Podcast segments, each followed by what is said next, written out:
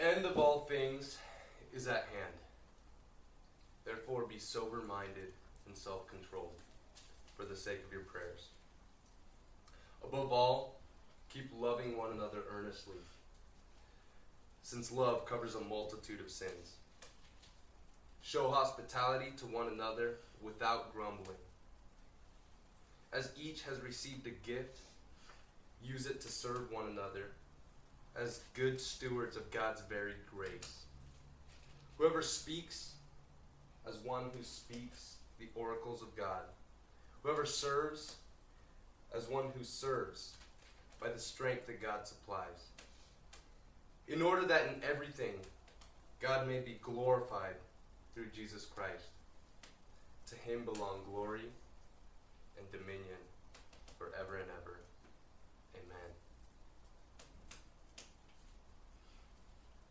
Before we dive into the text, we will be looking at each verse, you know, one by one.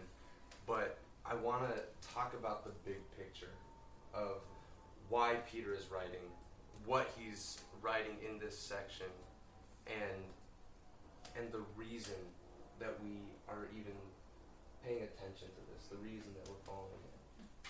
Jesus was one of uh, Peter was one of Jesus' disciples for three years at least, and he he had his ups and downs, but he had a high view of God.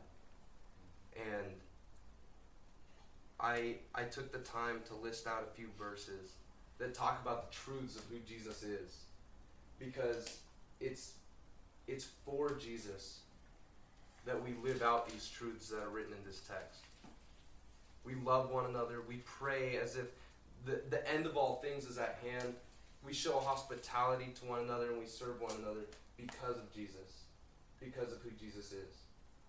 Peter knew who Jesus was. So this this list that he gives us, this this exhortation that he gives to believers is not is not a list of things to do to be a Christian or to become a believer, but it's a response to those who are believers. And believers in what? In Jesus. So I took a few I took a few verses and I'll read them out loud. And I will I will cite where they're from, but don't feel like you need to turn to that page.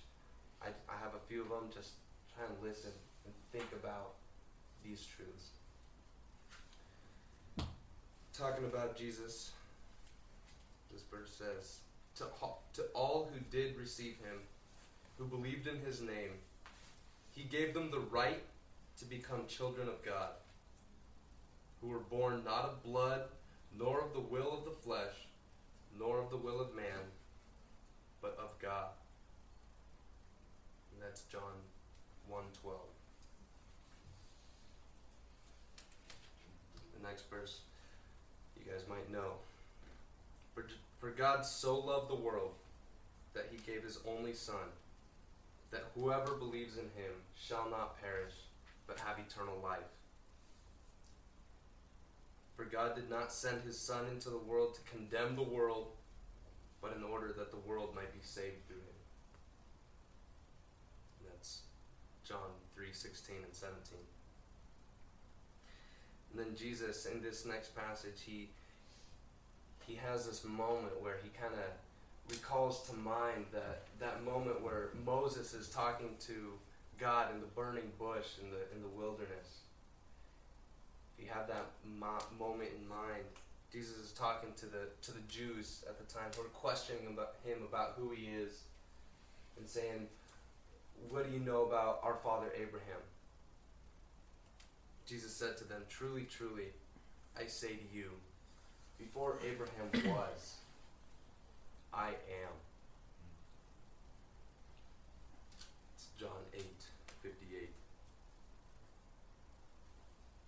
then in Ephesians, about Jesus, it says, In him we have redemption through his blood, the forgiveness of our trespasses, according to the riches of his grace. It's Ephesians 1 7.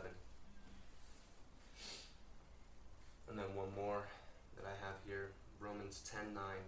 If you confess with your mouth that Jesus is Lord and believe in your heart that God raised him from the dead, you will be saved.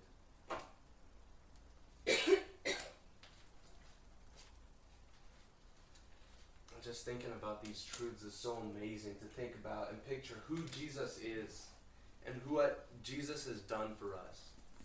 It's with these truths and many more like them that Peter is writing these letters uh, to the Christians. He he is not, like I said, he's not giving us a list of things to do, but he's writing out what an appropriate response looks like for those who trust in Jesus, who believe in Jesus, and who understand who God is.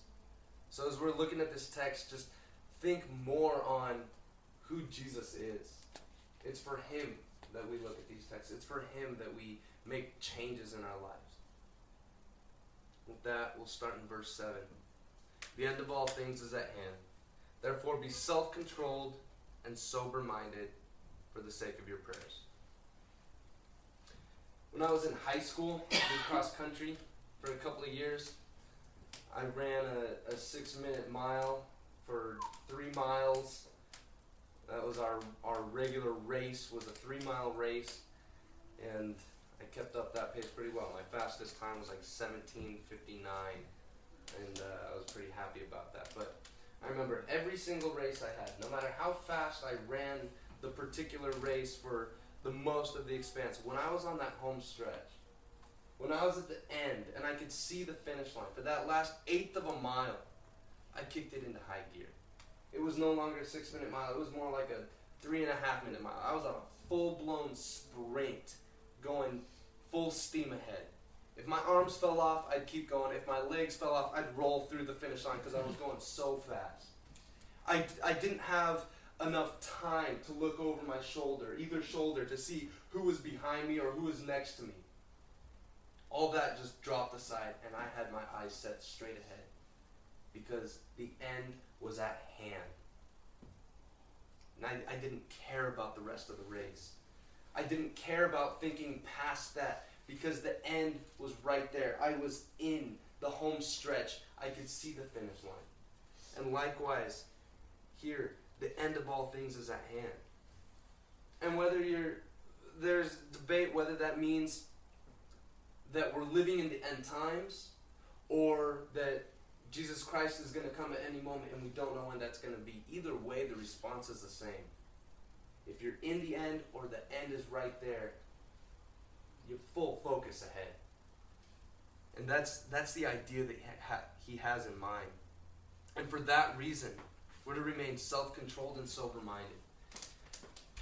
And these two words that Peter uses are pretty synonymous. As I've looked at the text, as I've looked at what he means by sober minded, it doesn't, as I've come to it, it doesn't necessarily mean talking about drunkenness or, or drug abuse. But both of these terms he uses as a, a state of mind type of, of reference. When you're when you're in the home stretch, nothing else matters. Everything is set straight ahead. You don't worry about the things to your left or to your right. You have an eternal mindset in Peter's perspective right here. I actually uh, got a definition from my college dictionary on sober minded. It says, devoid of frivolity, excess, or exaggeration or speculative imagination. Straightforward. Which I truly believe is the kind of meaning that Peter has when he says remain sober minded. And he goes on from there maintain this eternal mindset for the sake of your prayers. I I see it elsewhere in Scripture as well that if being sober minded and self controlled is for you maintain those things for the sake of your prayers, that is hint that prayers can be hindered. If we are not self controlled, if we are not sober minded, if we're not setting our gaze upon the heavenly things, upon eternal things, prayers can be hindered. And we see that earlier on in in the chapter in, in the book of Peter in uh, chapter three when he talks to the husbands. He says, "Husbands, live with your wives in an understanding way." That's for the sake of your prayers. Later on in another book in James, at the end of James, he's talking about prayer, and he says how the prayer of a righteous man avails much. And so there is much to be said about maintaining a right standing, maintaining a clear minded focus on Christ for the sake of your prayers, because we're in this home stretch. We're in this short time. This, this, however many years you have on earth, be it 60 or 80 or 120 in my case, uh, you know, it's, it's short. It's very short in comparison to eternity. It's just a vapor of smoke that is passing away. And with that in mind, we keep Christ at the center of our lives. Verse 8 Above all, keep loving one another earnestly, since love covers a multitude of sins. Above all, love one another. In in First John, he says, For this is the message that you have heard from the beginning that we should love one another. This is no new concept. To love one another is a message we've heard since the beginning of time, since the beginning of man and woman. And and there is no we are not to praise or exalt when when somebody is hurt or slandered, but we are to uplift one another and love one another. And when Jesus came, he was all about teaching people to love. And and I don't think you can find anybody, Christian or non-Christian, who would tell you otherwise. And and again in, in 1 John 3.16 he says, By this we know love, that he laid down his life for us and we ought to lay down our lives for the brothers. I mean, it's a, it's a perfect picture. Remember who Jesus is. Remember what Jesus has done for us. His example was set for us. He laid down his life for us. And what a great way to show our brothers and our sisters our, our love for them is to follow that example and lay down my rights, lay down the things that I desire and the things that I consider my life for the sake of my brother or my sister. I'm called to that love.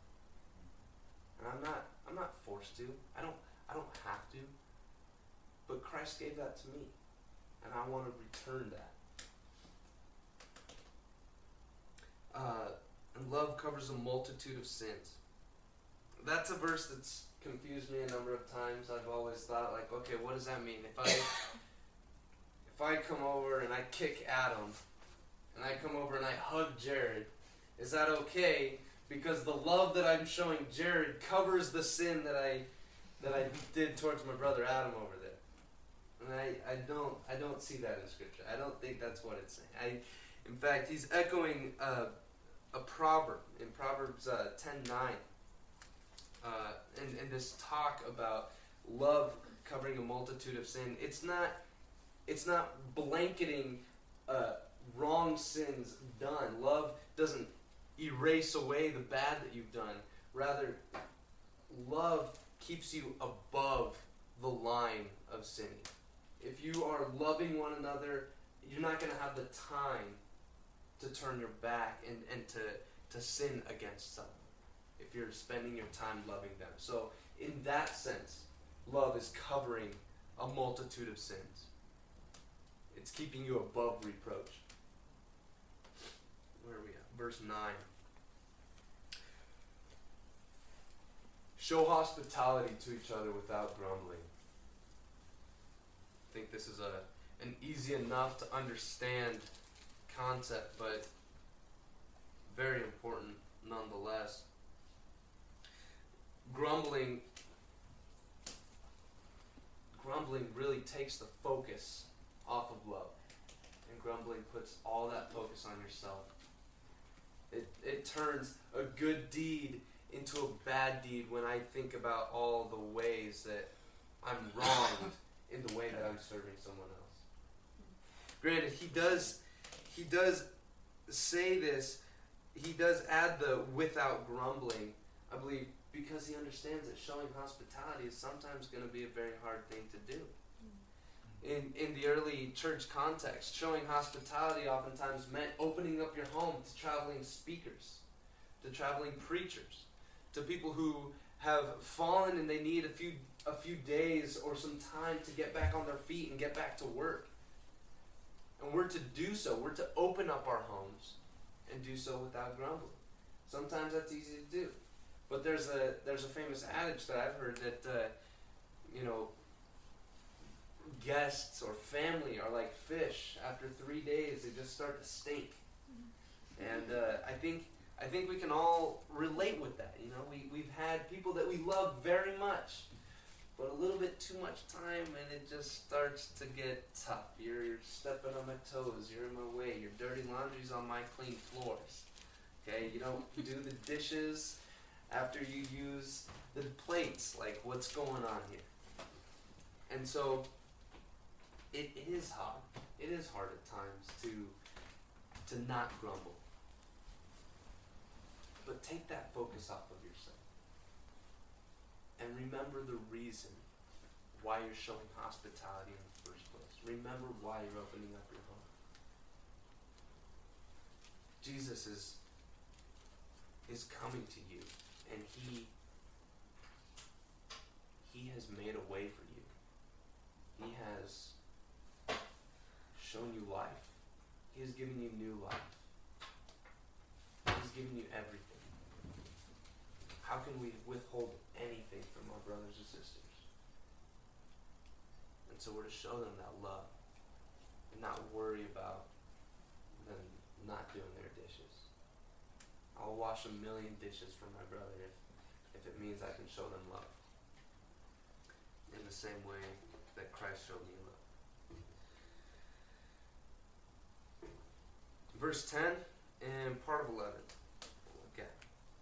As each has received a gift, use it to serve one another as good stewards of God's very grace. Whoever speaks as one who speaks oracles of God, whoever serves as one who serves by the strength that God supplies. First of all, Peter is indicating in the very first section, as each has received a gift, something that Paul has also um, kind of alluded to in his verses, how each one, each one of us Christians has received a gift, has received something other than what we were born with.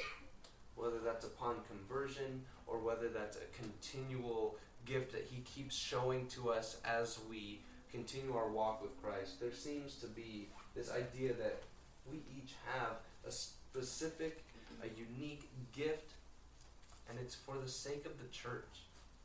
The, the point isn't when you got it or what the gift is necessarily. The, sake, the, the purpose there is to serve one another. It's to build the church up. Peter and Paul in, in Romans 12 and in 1 Corinthians 12 they they have these list lists of of gifts that are from the Holy Spirit. Paul in, in those two letters he writes out the, the gift of tongues, the gift of prophecy, the gift of uh, teaching, and he goes on. Whereas Peter just breaks down into these two two types of gifts. You got your speaking gifts and you got your serving gifts. He's not he's not caring necessarily about the specifics of what kind of gifts He's showing do it for the sake of building up the church. Do it without grumbling as who um as good stewards of God's very grace. Not everybody is going to get the same gift. Not everybody is going to get the same amount of that gift. If God were to give Allie a shovel and were to give Jared a frying pan, I don't expect Allie to start grumbling and saying, I can't use this shovel. Jared's way stronger than me. Okay, he should use the shovel. I, I would expect Allie to start digging holes for some reason. you know, until she finds out why she's digging holes. She's got the shovel, she's going to start using it. And likewise, Jared, if you've got a frying pan and you have no idea like what you're going to do with this frying pan, I expect you to start cracking eggs and maybe throwing some some vegetables in there and serve me up a whole bunch of burnt food until you figure out what to do with the gift that you've been given. We're not to complain about the gifts that we have. We're to use them to build one another up.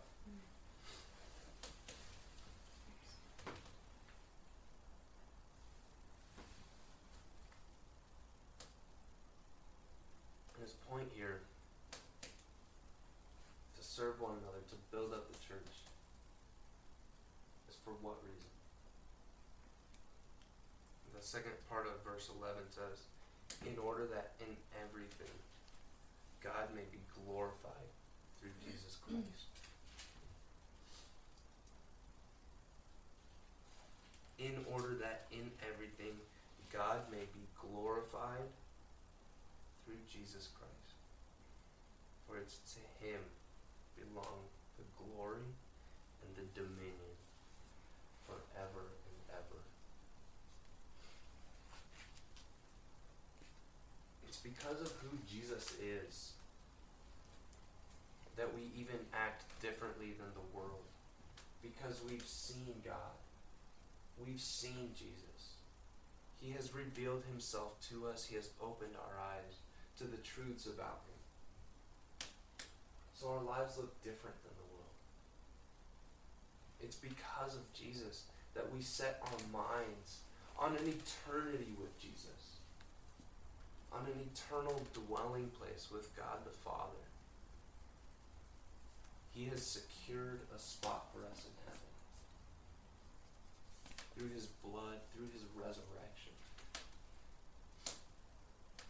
And if you confess with your mouth that Jesus is Lord and believe in your heart that God raised him from the dead, you will be saved.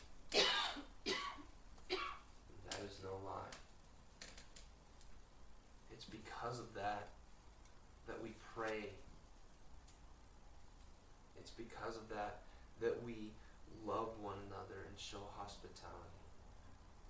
And that we lift one another up and serve one another in our speaking in our words, in our kindness, in our serving, in our hospitality.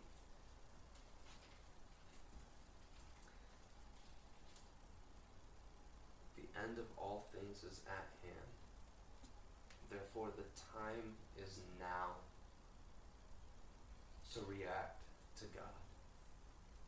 There is no time to stop and pick the flowers and look over your shoulder and think about what God is going to do with you tomorrow. He's given you the gifts.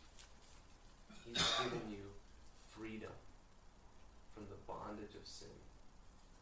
He's given you access to the kingdom of heaven.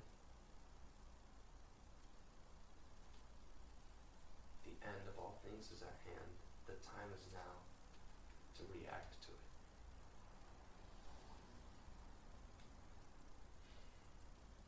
I'm going to pray, dear Jesus, thank you so much for the grace that you have bestowed on us. Thank you for the truths that you have shown to us.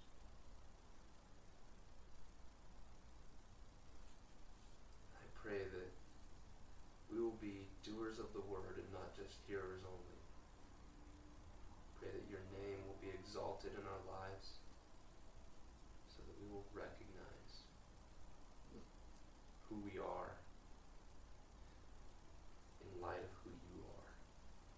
We are your children, God, we, we desire to bring you